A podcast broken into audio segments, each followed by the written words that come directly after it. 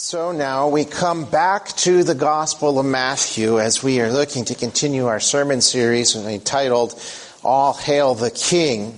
Because Matthew, of course, presents Jesus as the King of all kings, the King to whom we should submit in faith, the King to whom we should give our lives, because when we do, when we lose our lives in Him, we find it. We find the mercy and forgiveness that is ours. Our sermon text uh, that we are coming to when we left off before the Christmas season was in Matthew 16 or 17 rather, uh, verse 22.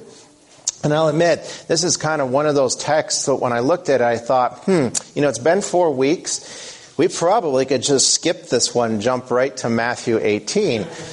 But I, I do want to, I think it's good for us to work through all of Scripture, and so we're going to consider it this morning. So, beginning in Matthew 17, verse 22, as they were gathering in Galilee, Jesus said to them, The Son of Man is about to be delivered into the hands of men, and they will kill him, and he will be raised on the third day. And they were greatly distressed.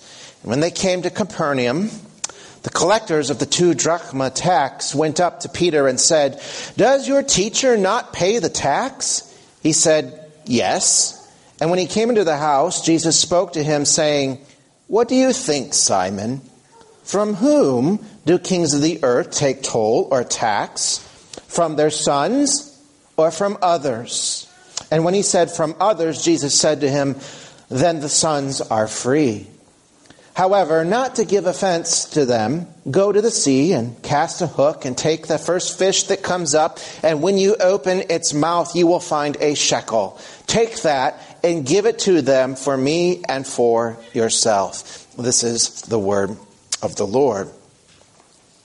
And uh, a well known quote, which I'm sure everybody has heard, is it's often attributed to Benjamin Franklin, though we don't know exactly where it came from, and that is the only thing that is certain in this world is death and taxes. And of course, as believers, as Christians, we know there are actually things that are far more certain than death and taxes. I mean, we know that Christ may return at any moment, and so death is not certain. However, the whimsical wit of Franklin certainly isn't lost on us. We understand where he was coming from. Now, our text this morning is actually about death and taxes the death of Christ and an ancient temple tax. And, and when you read it, it, it almost feels out of place in Matthew's gospel. I mean, after all, the, the Gospel of Matthew is about ki- the King, Jesus Christ, and how he's building his kingdom in this world by calling people to faith in himself. And when we, uh, while we, we, we have considered his death, he, he's talked about that already, and his resurrection. This little discourse on taxes, well, this is, this is something new. We haven't seen this before. I mean, what do taxes have to do with the kingdom of God? Well, to start, this little story isn't so much about paying taxes or not paying taxes. Rather, Jesus' intention here is to teach us what it means to be truly free. I mean, freedom is such a lovely word. It's cherished just about everyone in the world. And yet, because we live in that time, that window of time between the first advent of Christ and the second, we know that uh, uh freedom isn't universally enjoyed. And moreover, those of us that do have freedom often to fail to understand what we really have. As Christians living where we do in the world, we are blessed with immeasurable freedom to worship God and to live our lives according to our consciences. Now, it's possible that that freedom, at least from a political and social perspective, might be changing. If it does, we should not be surprised by that. Uh, after all, Jesus says, if the world hates me, don't be surprised if they hate you. It's natural. But no matter how oppressive civil magistrates may be, or how hostile culture and society may become towards those who are the children of God, nothing, absolutely nothing, can take away the freedom that is ours in the gospel. The freedom that comes through the forgiveness of sins, through a right relationship with God, through our mediator, Jesus Christ. In fact, the only way that we limit that freedom is when we limit it ourselves. And Jesus addresses two ways that we do that in this text. There are two problems and there is one solution. So we're going to look at those two problems first. We're going to get the bad news out of the way, and then we're going to see the good news, the solution. So the, the first problem that we see is this, is that sometimes, even though we are free, we believe we are obligated to do things from which we are actually free of. Jesus and his little band of disciples, they've, they've been continuing their journey southward towards Jerusalem, towards the, the climax of the crucifixion and the resurrection. And they are coming to this region again of Capernaum. They've been here before. And Jesus and his disciples are approached by some tax collectors. Um, and I would Imagine for some of the disciples, their reaction would probably be like ours when we are approached by tax collectors or a letter from the IRS in the mail. it's not something you, you delight in receiving. But the tax these two men are collecting, or these tax collectors are collecting, is called the, the two drachma tax. And that's an important distinction that Matthew makes. What's this two drachma tax? Well, it's not an imperial tax or duty. It didn't come down from Rome. It's not designed to pay for the imperial roads or the Rome's legions or, or benefit the empire in any way. Instead, this is a tax of the temple in Jerusalem, a temple tax. It was designed to help support the priests and maintain the upkeep of the temple in Jerusalem. And this tax, though it had changed throughout the years, actually goes all the way back to the tabernacle, that temporary temple in the wilderness that God's people used to worship Him. And here's what we read about this tax when it was instituted. This is from Exodus 30. The Lord said to Moses, Each one who is numbered in the census shall give this half a shekel according to the shekel of the sanctuary, half a shekel as an offering to the Lord. Everyone who is numbered in the census from 20 years old and upward shall give the Lord's offering. The rich shall not give more, and the poor shall not give less than the half shekel when you give the Lord's offering to make atonement for your lives. Now, through the passage of time and as history marches on, the people of Israel changed how they went about this, this two drachma tax or this half shekel tax. Uh, and like all of God's commandments, it was twisted and corrupted. And in fact, when we see Jesus later driving the money changers out of the temple, what uh, those money changers were involved with this, this two drachma tax. Uh, so we see there's this, definitely this corruption of this law.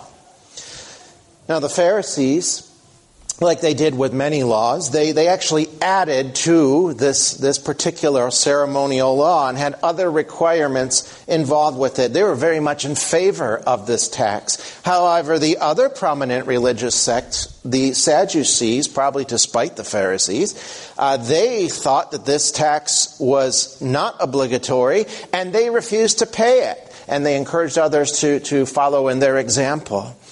Another religious community amongst the Jewish people, the, the Qumran community from which we have the famous Dead Sea Scrolls, they taught, well, this tax is only to be paid once in a person's lifetime. And so this tax is controversial. It's, it's evolved over the centuries. Many people, though, in Israel viewed it as their patriotic duty to pay this tax on a yearly basis. I mean, if you were a good, devout Jewish man, you were going to pay the two drachma tax. After all, it wasn't going to Rome, it was going to Jerusalem. It was done to spite Rome, to keep the temple worship going in the face of, of Roman oppression. And it wasn't a very heavy tax at all, like those coming from Rome. It was around the equivalent of just two days' wages. So if you really cared about the nation of Israel, if you really wanted to spite Rome, you would do your duty and you would pay the tax to show your devotion to God. So when these temple tax collectors come to Peter, they asked if his master, or literally his rabbi, paid this tax. I mean, after all, he's, he's, a, he's a, a teacher and he's Jewish. He would he would surely want you to pay this tax, wouldn't he? And Peter answers with a very enthusiastic, well, yes, of course. Of course he would pay this tax. We, we, we'll pay it. And his eager answer, though, demonstrated that, that he was of the persuasion that this tax was obligatory, that it was absolutely necessary. I mean, Jesus was the king after all, the Son of God who is God with us. Why wouldn't he pay his tax? Did, didn't he want to build his kingdom here? Isn't that what he's been talking about since we've been with him all this time? Wouldn't he be able to uh, show his devotion to the Father in a very practical way through this temple tax? So, yeah, of course he'd pay it. But Peter was actually wrong in thinking that it was obligatory. Because Peter as a citizen of the kingdom of heaven, was actually free from this obligation. You see, temple worship was coming to an end. It was changing because a new and better temple had come. That was Jesus Christ.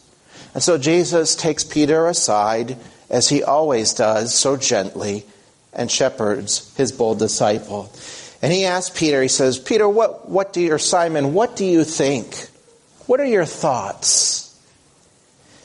When the kings of the earth take a tax or a toll, do they take it from their sons or from somebody else? And Peter probably didn't have to think hard. He just said, well, from, from somebody else.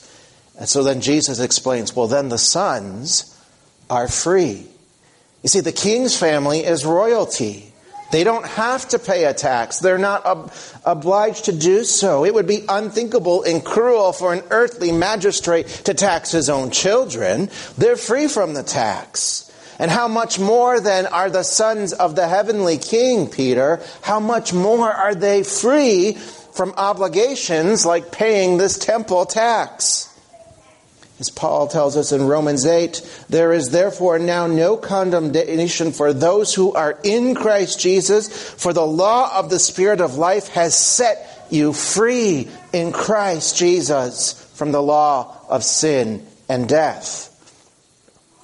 So Peter thought he was obligated to something that was really only a shadow pointing to a greater reality. I mean, the temple was a symbol. It was a place where God's people could commune uh, with Him. But it was so limited. They needed a priest. There were all sorts of ceremonies they had to, to go through uh, to be able to fellowship with God. And even then, they did not have access to the holiest place. But Jesus has already told us in Matthew's Gospel, in Matthew 12, that something greater than the temple is here. That something is Christ Himself, the greater temple. And so He allows those who are His sons and His daughters, part of His royal family, to have access to the presence of God. There's no need to pay to maintain an earthly temple when the greater temple is here. I mean, why pay a tax to maintain a symbol or a shadow when the reality to which it points was right there and could be known. The king's sons and the king's daughters are free. And if you are in Christ by faith alone, that is your condition. You are free from the curse of the law. Sometimes, though, as believers, we don't live like we are in that freedom that the gospel gives. Sometimes we burden ourselves and sometimes others with obligation after obligation which has no basis in the gospel. We either create a new law, a new means of being sanctified, or, or we twist God's law into something it cannot do to become the means of our justification, our righteousness before God. We create a new law when we, when we want to be culturally relevant, when we want to make the, the gospel palatable to all people, or feel as if uh, we need to take part of the social conscience. And so we create a new law, a new requirement. If you're really a Christian, you're going to do this, X, Y, Z. We also create a new law when we front load God's law with our own, uh, our own preferences and our own personal convictions and turn them into a law that we impose upon others. And we twist God's law by trying to use it for something for which it was never intended, our justification. Usually, when we do that, we, like the Pharisees, come up with our own code to keep through our own effort to make ourselves righteous through the law. But righteousness can never come to us by the law, only condemnation of our unrighteousness. Righteousness comes only through Christ. And so sometimes we, like Peter, we believe we are obligated to do things from which we are actually free. And we burden ourselves and others, and we become discouraged and depressed when we keep failing to meet those standards that we have crafted. But there's another problem in our text. The second problem is the, the opposite of binding our, ourselves or in others to things from which we are actually free. This comes when we actually know we are free in the gospel and that is this is that sometimes we hurt others by insisting on our freedom rather than by showing the love of Christ. After explaining to Peter that he is free from paying the temple tax because the greater temple was there, who is Jesus, he tells him this in verse 27 However, not to give offense to them Go to the sea and cast a hook and, and take the first fish that comes up. And when you do, open its mouth and you will find a shekel. Take that and give it to them for me and for yourself. Jesus says that while he and Peter were certainly free from having to pay this temple tax, they would nevertheless go ahead and pay it so as, as he says, not to give offense to those who thought it was necessary. And that word offense is really interesting that Jesus uses. It's the very same word that we find in Matthew 15 uh, to describe the response of the Pharisees to Jesus' teaching when he said, It's not what goes into a person that makes them unclean, rather that what comes out, out from the heart. And the Pharisees were offended or literally scandalized by that. In this incident, though, Jesus doesn't want to create a scandal. He doesn't want to create offense. So, what's the difference? Why in Matthew 15 did he have no problem saying, hey, I, the, the Pharisees are offended, that's their problem. And now he says, hey, let's not create an offense. Well, you see, it had to do with the issue at hand. It's different because back in Matthew 15, it was a matter of divine principle, a gospel truth. It is true that from the heart, a person is corrupt. Sin lies within and it spills out, affecting all. We are evil because we are evil in our hearts. Hence, we need the grace of the gospel to clean us, to make us new, to make us righteous. But in this instant, paying or not paying the temple tax was just a matter of public custom by this point, of popular perception. While it was unnecessary to comply to it, while the disciples were indeed free from the obligation of having to pay this, to insist upon not paying it would only cause confusion and unnecessary offense. And so, if Jesus told Peter not to pay the tax, which he was free to do, those involved would needlessly be turned away from Christ. In other words, the gospel was more important than the freedom the disciples had. The gospel is enough of an offense on its own for us to have to create other stumbling stones by insisting on doing or not doing certain things that have nothing to do with the gospel. That's what Paul explains in 1 Corinthians. He says the word of the cross, that's the gospel, is folly or foolishness to those who are perishing, but to those of us who are being saved, it is the power of God. For to the unbelieving mind, when they see the gospel, unless the Spirit works in their hearts and convinces them of the truth, it's foolishness. It's offensive to say that all have sinned and fallen short of the glory of God. The truth that because of that sin we all deserve the just judgment and wrath of God, that is offensive to many. It is a stumbling stone. The truth that we cannot do anything to remedy our own state in our own power because we are spiritually dead, bankrupt of any power to move towards God, well, that is offensive to many. The truth that Christ suffered and died in our place so that we might be made righteous by grace through faith alone, to many that is a stumbling stone. It is offensive. So why add to that by boasting in the liberty that we do have in the gospel?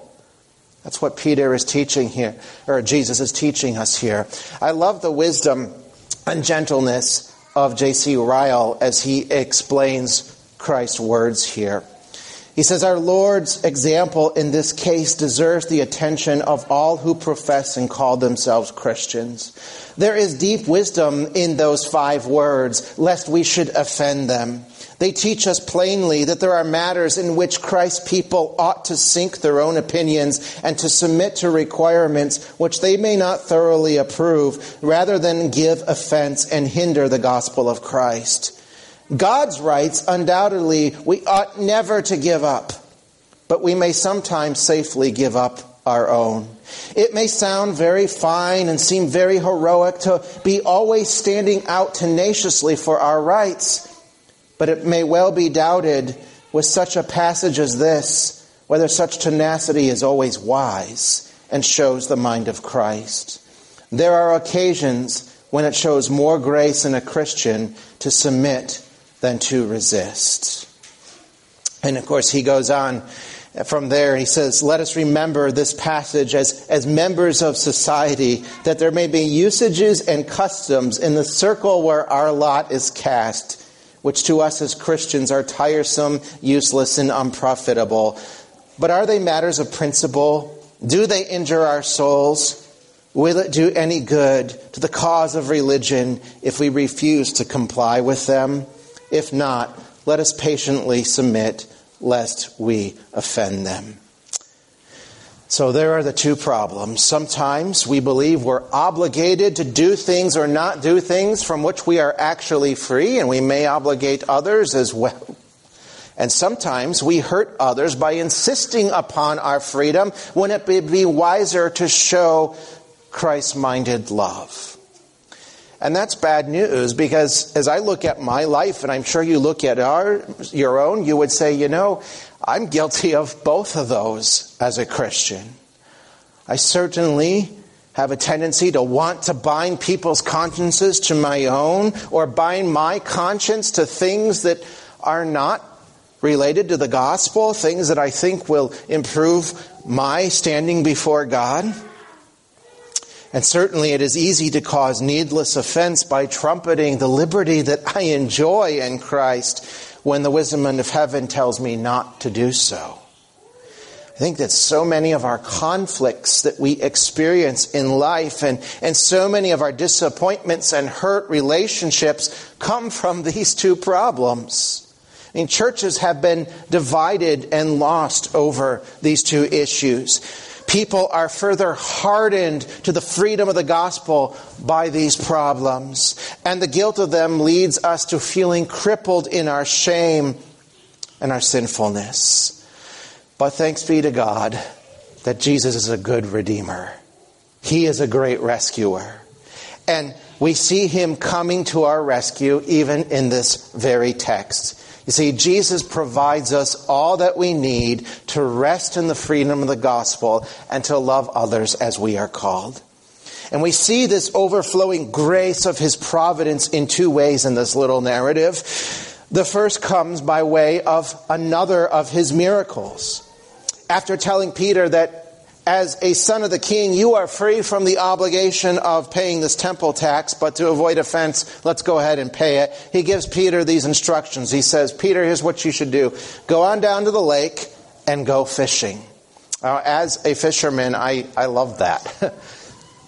and I'm sure Peter did as well. Go fishing, and the first fish you pull up, look into its mouth, and you will find a shekel. Use that to pay my tax and your tax. I love how Jesus is meeting Peter where he is in his life. I mean, Peter is, after all, a fisherman by trade. He understands this. He's not asked to do something great. He said, just go fishing, Peter. And through that simple task, he finds the provision that he needs to pay the temple tax. In the fish's mouth, Peter will find what Matthew says is a shekel. You know how much a shekel is? It's four drachma. Now, this tax for the temple is two drachma per person. So Jesus provides exactly the amount needed to pay for himself and for Peter.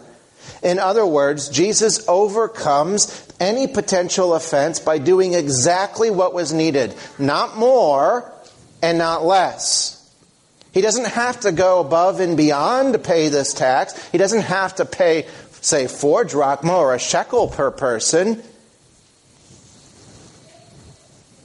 I mean, to do that would be somewhat boastful, a, a, virtue signal of sorts, saying, look how devoted we really are. We're going to go above and beyond and pay even more. No, after all, they're free from this. They don't have to pay it. So he just meets the obligation.